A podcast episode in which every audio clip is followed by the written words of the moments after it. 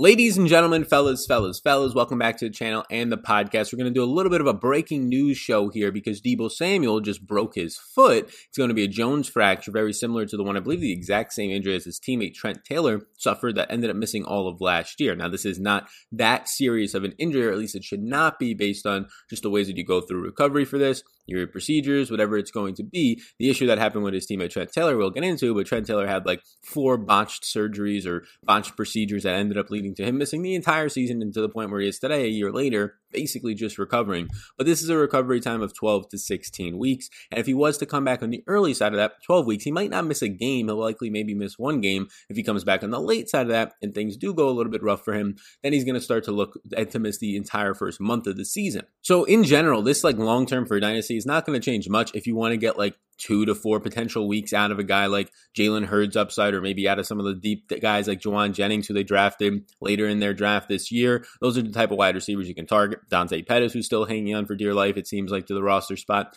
But what I want to talk about here is just Deebo in general. What this is going to mean to the team if he was to miss the longer part of that, because then you're starting to look at around five weeks, and that's a long time to miss. And that's when other players do start to become impactful. They do start to earn a role and potentially get to stay on the field longer after Deebo returns because of that. So, welcome if you're brand new here. My name is Sal Vetri. If you could give me a like button right now, totally free to do so, and also smash that subscribe button. A big old one just popped up on the screen. If you're listening on the audio version, I do a $50 giveaway a week that really only two to three people enter. So you got a really good chance. The Sal Vetri Show on iTunes. You could just leave a five star rate and review, say something nice about the show, and you get entered into that. Very simple to do. Not a lot of competition. If you want to make 50 bucks, you probably got like a 30, 33% chance unless that a little narrative there drives it up for some other people with me saying it. But go ahead, and check that out. You can also check out my Supreme Draft Guide on my site, Fantasy Sports Focus. It is linked down below for limited time offer only. It is $10 thanks to Monkey Knife Fight. And if you're not eligible for that offer, depending on where you're watching from or when you're watching this, there's another way to get it just on my site, Fantasy Sports Focus.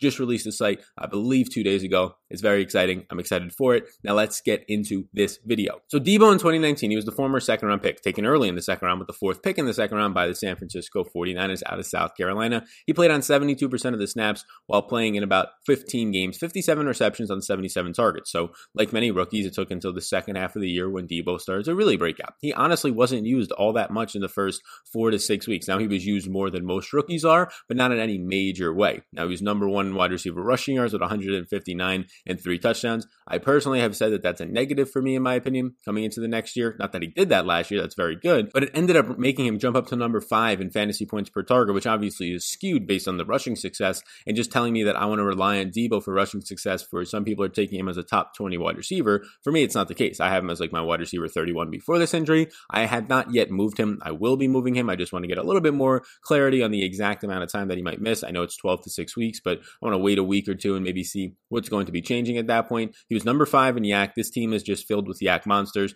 George Kittle yards after contact was number one in that department for tight ends. Deebo comes in number five in that department for receivers. Brandon Aiyuk led all the receivers drafted this year, their first round pick in that department. So it's pretty obvious what you want to get from Kyle Shanahan is guys who produce after the catch. Let Jimmy G scheme some guys open, easy, throw it, pitch, and catch, and then let those guys do work afterwards. He scored 12.5 fantasy points per game, which was 34th, not bad for a rookie. He did have nine drops, which were fourth in the NFL. So it's a guy who produced in loads of ways last year. He was efficient after the catch. He was very efficient when it came to just on a per target basis, and obviously his rushing ability really skewed that upside, but it also just showed that he's a versatile player. And the lasting images of him are really in the Super Bowl, where it seemed like he was just running the ball every single time as if he was a running back. Now, his quarterback, you can see some of the stats I'm about to pop up for Jimmy G here. He was 19th in attempts last overall with 476. He was 12th in yardage. So although everybody wants to say because of the playoffs and him just handing the ball off to Raheem Mostert every single time against the Packers, it seemed because of that, people don't think Jimmy G was really throwing last year. There was a stretch where they had to rely on Jimmy G due to some injuries for about a month of the season.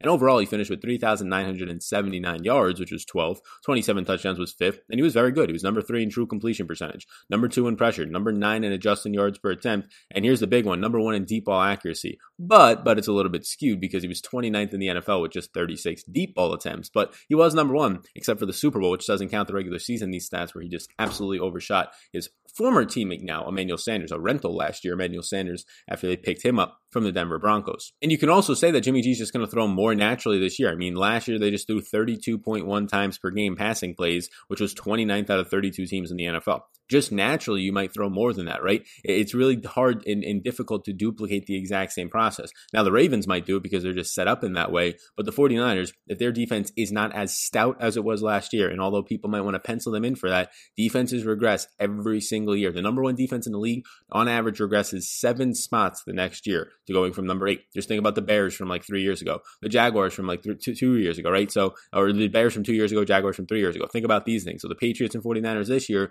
do for some sort of regression in the defensive department. And if that happens, Jimmy G is going to have to throw the ball a little bit more. And I'm pumped for it. I'm here for it. I have Jimmy G as a borderline, I believe, top 15 quarterback in my rankings. He might have actually been 15. I think he might be 16. But regardless, that's just going to help guys like Deebo when he returns. And then this loads of the target competition and the potential bump ups in their offense from all the other receivers that are in this San Francisco 49ers offense. So before we get into like those seven different guys that we have to talk about, the San Francisco offseason changes right here, right? So what do they add? Well, they add Travis Benjamin. So uh, there's another wide receiver to potentially benefit from this. I don't know if he'll actually make the team. I really haven't heard much people talking about him. I think a lot of people forgot about that signing. Tom Compton, Trent Williams. So Trent Williams, they get during the draft. They immediately replace uh, the fact that Joe Staley retired like minutes b- before it seemed by getting the Trent Williams trade through from the Washington Redskins. So sort of an eye for an eye there, but they get Travis Benjamin. They do lose Emmanuel Sanders. They lose Marquise Goodwin. Sanders in free agency goes to the Saints, and then Marquise Goodwin during the draft gets traded to the Philadelphia Eagles. Matt Breida also traded during the draft, so they loaded up on some draft picks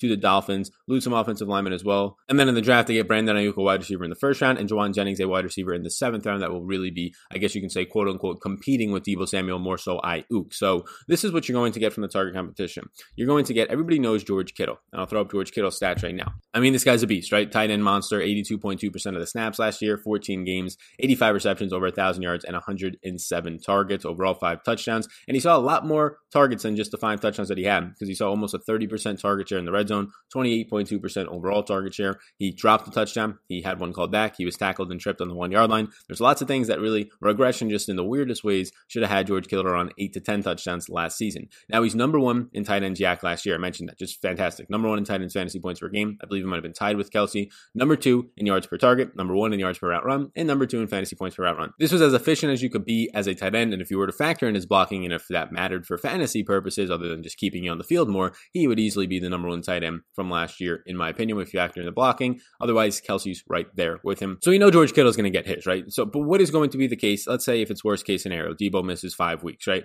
And, and if it's going to be just one week, then a lot of this stuff's not going to matter, but we don't know that just yet. So after that, you have the first round pick, Brandon Aiyuk, in my opinion, that I would talk about. Here's his profile. Jump on over to the Supreme Draft Guide for a little peek inside the rookie Brandon Aiyuk. We have all the all the rookies done here. You can just see Brandon Aiyuk right now. We'll take a peek at some of the stuff here. I'll put some additional stats up on the screen. But Brandon Aiyuk in 2019, you can see 65 receptions, 1,192 yards, and 99 targets on eight touchdowns. He had 26.9% target share, 18.3 yards per reception for one Brandon Aiyuk. And then when you're looking at it, 10.9 yards after contact. That led the entire class, his YAC overall on a per touch basis, and his college career YAC was up there as well. So you know what Kyle Shanahan's looking for. Number four last year, top five last year in Deebo Samuel. Number one tight end. Brandon Aiyuk fits that mold out of all the receivers drafted. He wants these guys. 3.04 yards per route run is very good. He ended up seeing 15.6% slot usage, so he could also be moved into that piece like Deebo was during the regular season as well. He was drafted at 22 years old. He's six foot 205 pounds. So this is not one of your big monster receivers. He couldn't move into the slot. I would not be shocked if he goes into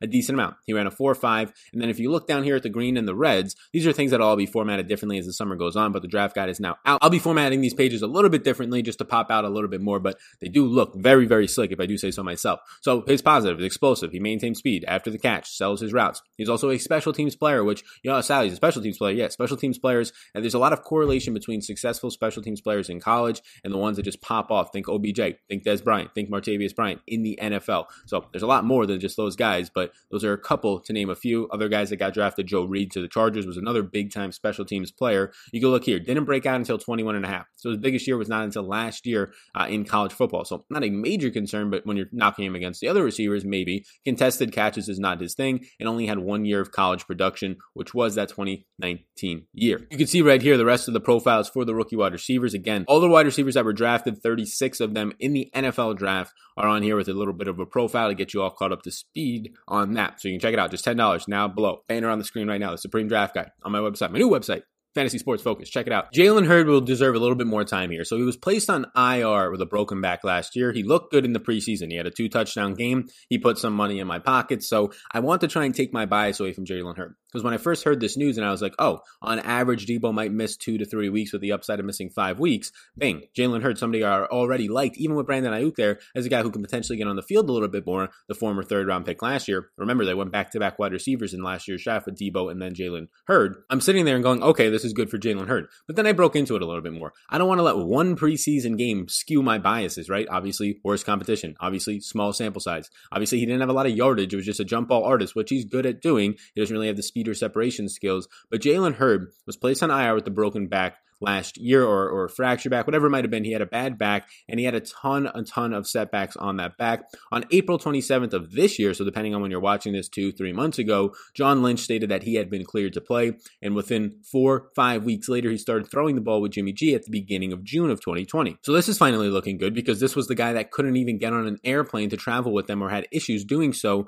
to the Super Bowl because his back was hurting that bad. And if you've had back issues, that's actually a common thing. You don't have to have the worst back in the world. I've had some back back issues and just sitting on a plane does get a little bit bothersome. But he did have a bad back with a lot of setbacks. So in 2018, though, at college, he had 69 receptions, 946 yards, and four touchdowns on 110 targets, a 62.7% catch rate. He's 24 and a half years old right now. He came out of college at a very old age. So this is a, this is an issue for Jalen Hurd. Couple things. So he's 6'5, 226 pounds. Those are very good. The former third round pick. 2018 was his most productive college year. That is a major concern. I can scroll right now on player profile here. So look at his college numbers. This is starting at 2014, and then this is going to his final year in 2018. So outside of 2018, when he had the 69 receptions on the 110 targets, 946 yards, he did nothing any other year. In 2017, doesn't play the entire year for obvious reasons. In 2016, he only catches 10 balls. 2015 only catches 22 balls. 2014 only catches 35 balls. These are not good numbers by any means. And in there, he was used as sort of a gadget player while he was at South Carolina. He Never got, I guess, a full time role until he broke out at 24 years old or 22 years old in 2018. So that is a little bit of a concern. You're looking at a guy who, and I, post, I posted the tweet yesterday, Jalen Hurd in lots of formats, Dynasty, whatever it's going to be, is going to get a lot more noise. But we have to look in between the, the leaves here. And unless there's some sort of mishap or setback like Trent Taylor suffered, which we'll talk about in a second, with Deebo surgery, it's going to be hard for Hurd to really, in Dynasty formats, excel where he's at. I do think he's probably the best option because he's coming into his second year relative to other guys in this team like Dante Pettis or close to being out the door. Trent Taylor, whose upside is significantly capped, in my opinion, by Kendrick Bourne and just his overall skill set and injuries. But you can see right here what has happened. So here's my here's my analysis in just kind of a summary via Twitter. Follow me there at Salvatore DFS. They drafted Aiyuk in the first round, so obviously that that guy's going to be ahead of Jalen Hurd, and they already have George Kittle in their running game. So and a lot of receivers that we've already talked about. Some he's slow and lacks burst. I mean, he ran a four six nine. His speed score is not great. His burst score is not great. He only had one year of decent college production, right? Only one year. We just talked about it. Bad history of rookie wide receivers missing their first year. If you miss your entire first year as a rookie, it's pretty much a done sentence. There's not many guys that I can think of that have come back from that, if any, at the wide receiver position recently. And then he's coming off of the back injury with multiple setbacks. If there's any injury I don't want to mess with, it's probably a back injury that's something that's easily tweaked. So I like Jalen Hurd. I admit that I have a bias for Jalen Hurd because of what he did in the preseason for my pockets last year and whoever else was on my team for those games, but in terms of daily fantasy sports. But I want to look at this a little bit closer and just say it's a crowded wide receiver room. It is very, very crowded. Coming off of a sketchy injury, which usually doesn't do well for uh, wide receivers in an offense that wants to run the ball, and don't even if they have to throw, they have a first round pick and George Kittle that can try and help float them through those first uh, one to five weeks without Deebo, depending on how long it takes. So Jalen Hurd for me is a little bit sketchy. He's probably not the guy that I want to be drafting anywhere. Like I'm going to be moving all of these wide receivers up, or at least the ones that crack my top 100 wide receivers. I don't know if any will crack the top 150 outside of Brandon Aiyuk and George Kittle. When it comes to drafting for my rankings, again, link down below. Again, take a second of your time, hit the like button, big old subscribe button just popped up on the screen. Hit that as well. But that's where I'm at right now. Um, I'll probably move up Jalen Hurd a little bit. He'll probably crack the top 100 wide receivers, but we'll have to see. The next guy to talk about is one Trent Taylor, who did miss all of last year. And I'm going to put up Warren Sharp's tweet right now. He said surgery last year. This was the exact same injury that Deebo had this year. Last year, he had surgery in camp get ahead of the injury. Ended up having an irritation in the foot after that, so he had to have a second surgery. Then he has three to five more surgeries because of infections. Antibiotics were placed near the site, and it was just not very good. And then he missed the entire season. Now he seems to be good. So a lot of setbacks just on his surgery, the exact same one. That's why he missed all of last year. And he was sort of a little bit of a darling pick later in drafts last year. He's just not a guy that I want to be drafting. I mean, he is he is the poor man's, I guess you can say, Cole Beasley. And those are never guys that I really want to be drafting all that much. In 2018, he played on 37% of the snaps in 13 games. He had just one game over seven fantasy points, 215 total yards on 40 targets. That's disgusting. In 2017, he played on 48.9% of the snaps. He did have three games over 10 fantasy points. In his one big game, he finishes the wide receiver 18 that week. But again, 43 receptions, 430 yards on 60 targets. These are not things that are really screaming out, oh my God, I got to get this guy. So I think he's a little bit blown out of proportion because people wanted him to be something that he's not. And now, due to the injuries, now since Kendrick Bourne has been there and been playing well, the, the former undrafted free agent we're about to talk about, it's really tough for me to get excited about Trent Taylor in any formats, to be completely honest with you. So uh, the trend continues of not a lot of these guys stand out to me outside of their first round pick, Brandon Aiyuk, and their stud tight end, George Kittle, for the one to five weeks that Deebo is going to be out. But let's look at the next couple of guys here, being Kendrick Bourne, one of them. So the next receiver, the one that I think probably benefits the third most behind guys like George Kittle and behind guys like Brandon Aiyuk, ahead of guys like Jalen Hurd, is Kendrick Bourne, the former undrafted free agent. He's 25 years old, 6'1, 203 pounds out of East Washington. Last year, he played on 44.9% of the snaps, caught 30 of 45 targets at 10.1% target share. Nothing fantastic for 358 yards and five touchdowns. His role has always just sort of been the the guy, the the slot receiver whenever they go 11 personnel, which is not often because they run the ball a lot. And then when they got Emmanuel Sanders, Emmanuel Sanders moved into the slot on a lot of plays, which did hurt Kendrick Bourne's ability to stay on the field. They did use him in special red zone packages where he was designed on those plays. He ran primarily from the slot when he was on the field. He suffered from Kittle being in the middle of the field, and then you could see there just the Sanders trade. Three games above 10 fantasy points, though. All those pretty much when he was scoring his touchdowns. He had five last year, 358 yards, but he did have three top 22 finishes. So he was factored into this offense in the red zone, but he just was never really a standout anywhere else.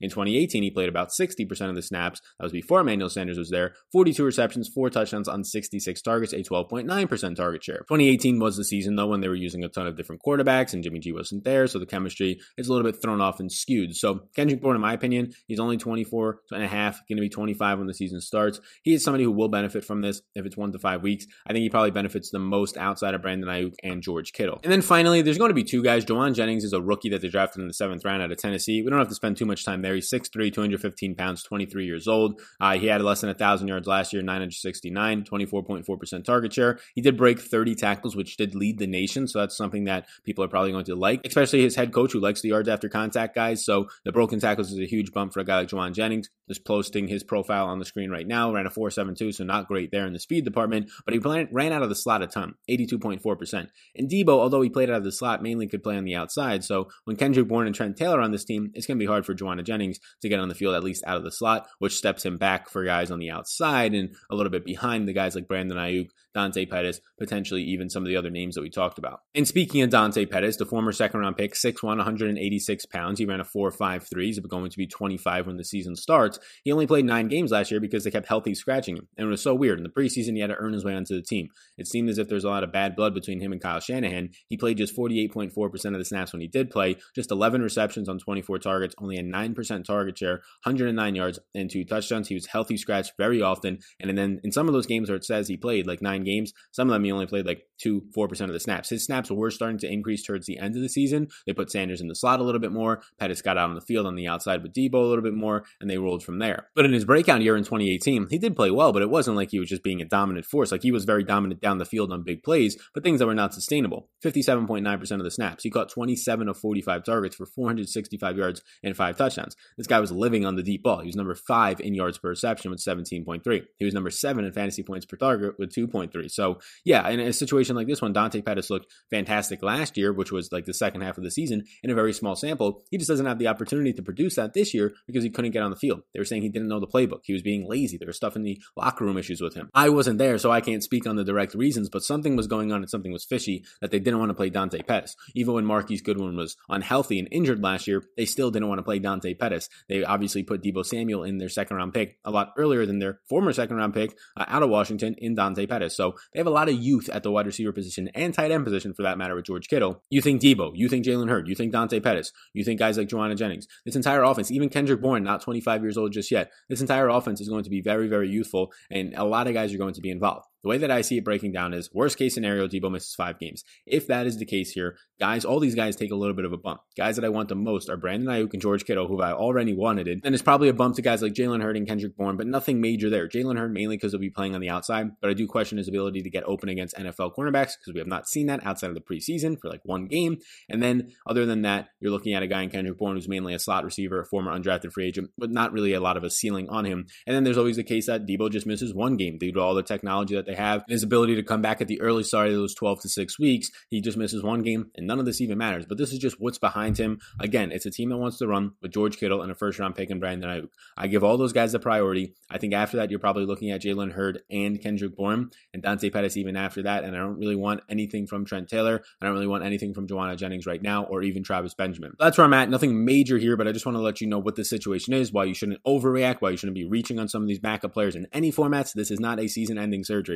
This is a likely the guy's going to miss two weeks surgery. So for you, in most of your formats, if not all of them, it doesn't really matter unless you're planning on in Dynasty taking one of these guys because you think that Deebo's foot is now going to be ruined for the entire year in his for his career, which I'm just not going to be banking on that too much. So thank you for tuning into this one. My name is Sal. I appreciate you all so much, and I will see you in the next one. Be sure to hit the like button before you go.